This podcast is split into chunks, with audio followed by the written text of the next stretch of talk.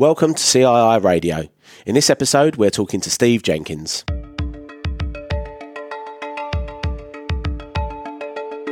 In this episode of the podcast, we're discussing corporate chartered status and how the changes brought in in 2019 have benefited the insurance and financial planning professions. And we're joined by Steve Jenkins, Development Director of the Chartered Insurance Institute.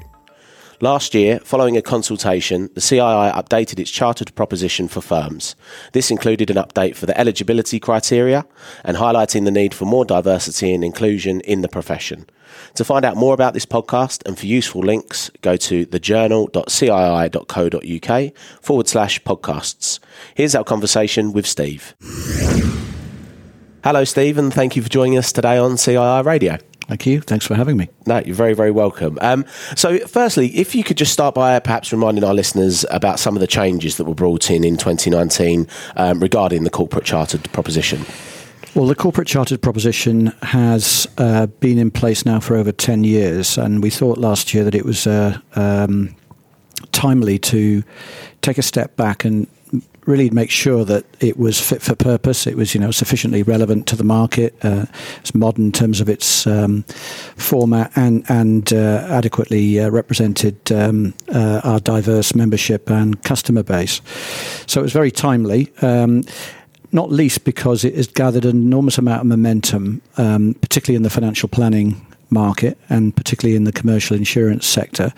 Um, and in view of the fact that uh, the whole uh, concept of chartered status has um, a relatively high level of awareness in, in many of the other professions, we wanted to make sure that our titles uh, were up to date and uh, were meeting the needs of uh, all stakeholders. Yes, yeah. Um, so, a significant part of the proposition um, is the chartered ethos. Um, could you give us a bit more information about that and what kind of elements are involved?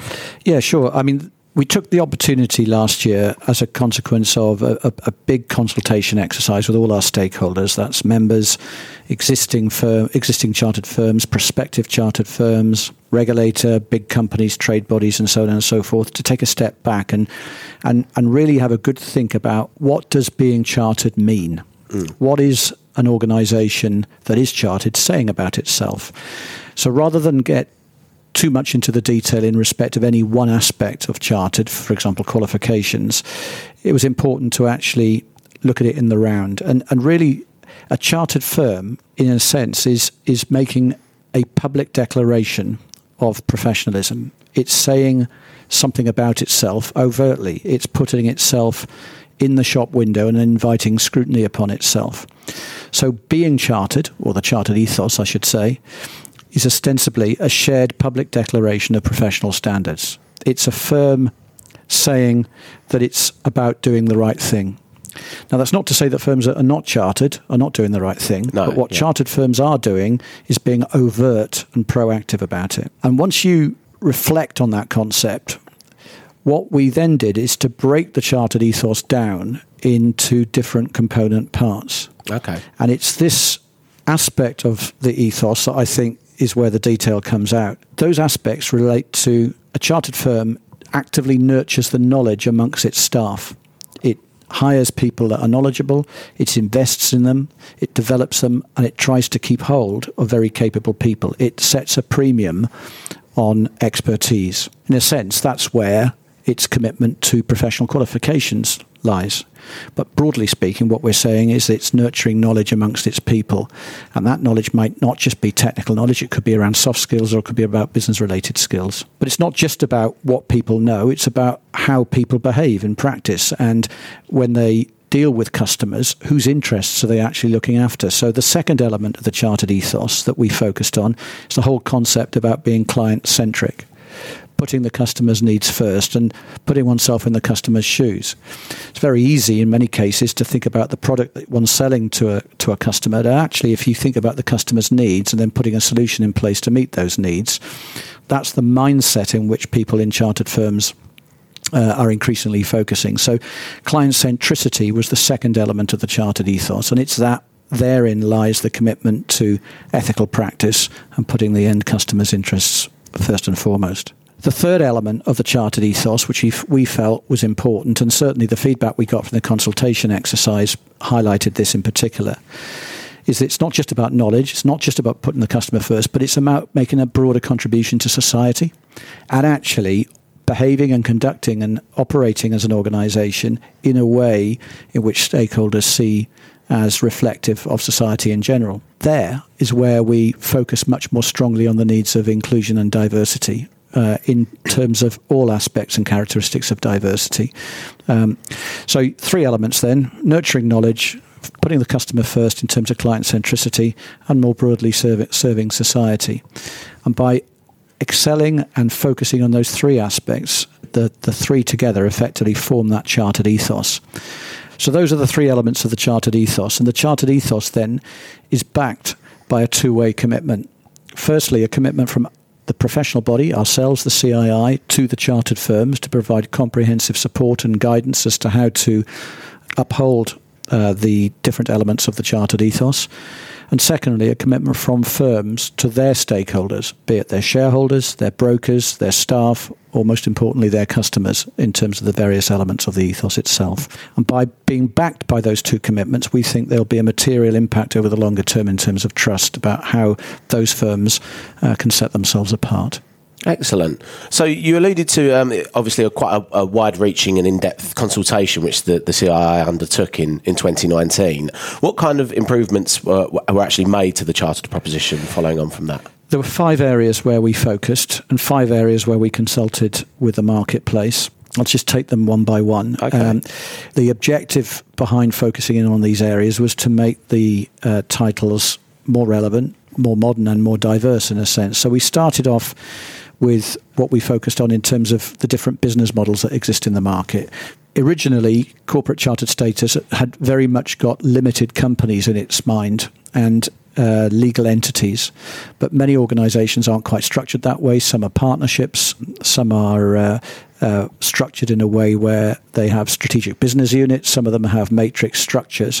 What we now have is a much more pragmatic approach to the different corporate structures of different firms so that whether they're large, small, whether they're working in general insurance or financial planning, whether they're corporate or entrepreneurial, the spirit of way in which they're structured shouldn't be should you know we should be able to cope and cater for all of that, uh, and uh, and as a consequence, we've got a much more um, open-minded approach to the structure of a business when considering chartered firms. We also recognise that firms don't stay in the same structure going forward. They may merge, they may acquire others, they may um, have people that are promoted or retire within their firm.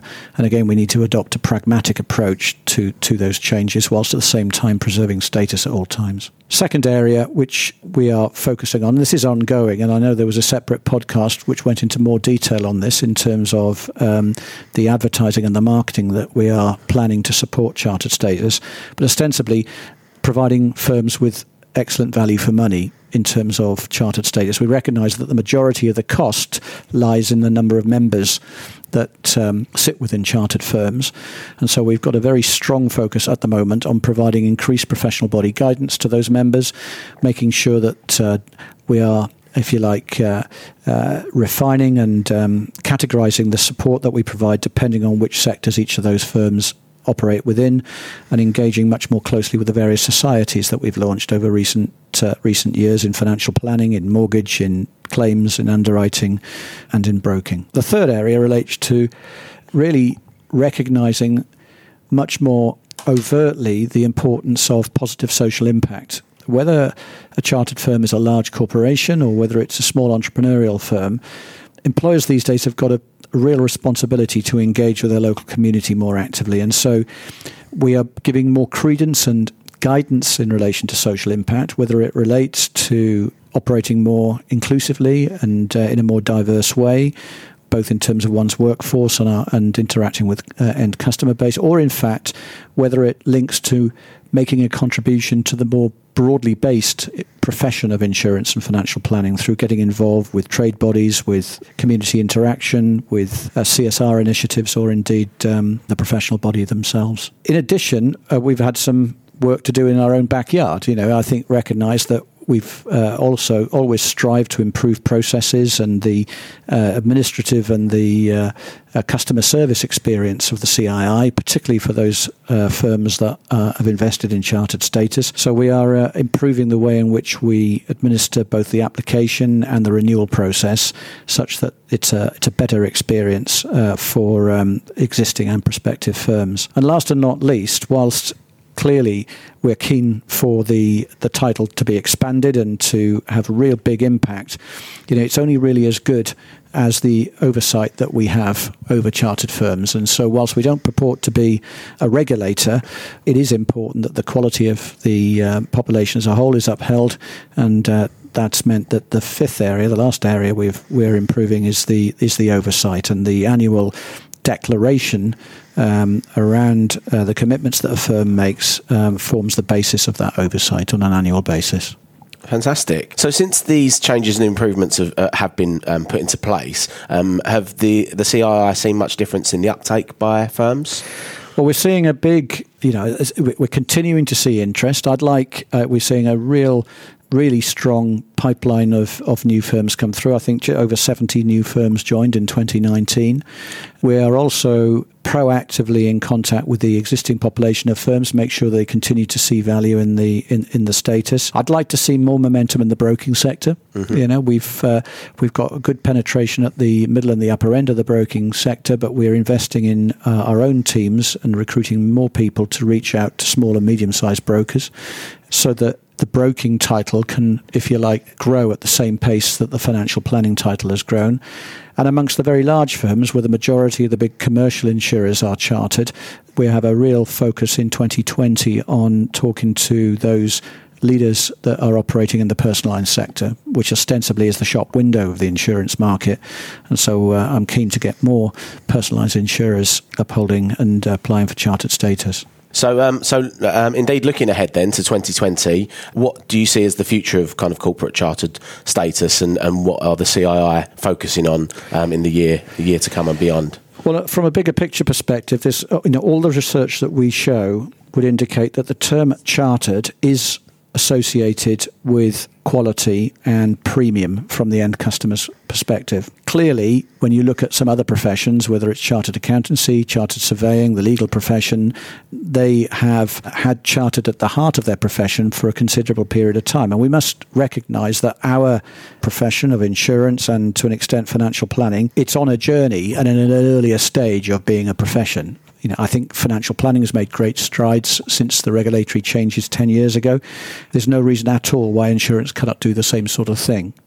So going forward, I'd like to see um, the momentum continuing around Chartered. Uh, we will be continuing the dialogue we have not just with the market, but with the uh, regulator, with government, with proxies for the consumer lobby, and making sure that Chartered status is not just about qualifications and exams, that it embraces all that is relevant around culture, ethics, purpose, doing the right thing because it's not just the world of financial services that needs to be at the forefront of that. You see those areas of interest prevailing in all aspects of public life these days. And, uh, you know, if ever there was a good time to, to introduce something called chartered status, you could argue that now is that time. So, uh, you know, I'm really excited about the fact that we've now conducted our review. We know what our focus is, and uh, I'd like it to go from strength to strength. Excellent. Um, and where could we direct listeners to if they want to find out um, more generally about chartered status or indeed more details about the, the proposition? Well, I think there's two ways of doing this. Uh, uh, first, uh, three ways of doing this, actually. Uh, look on our website, but uh, alternatively, contact our corporate development function here in Lombard Street or, or our customer service corporate division uh, in South Woodford. Excellent. Okay, well, thanks so much for coming in to see us today, um, Steve. I'm sure our listeners have found it insightful, and it's great to get um, a further overview of, um, of corporate status. So thank you. Thank you very much. And thank you for joining us on CII Radio. To find out more, you can visit thejournal.cii.co.uk forward slash podcasts, or you can follow us on Twitter at CII Group. So until next time, thank you for listening and goodbye.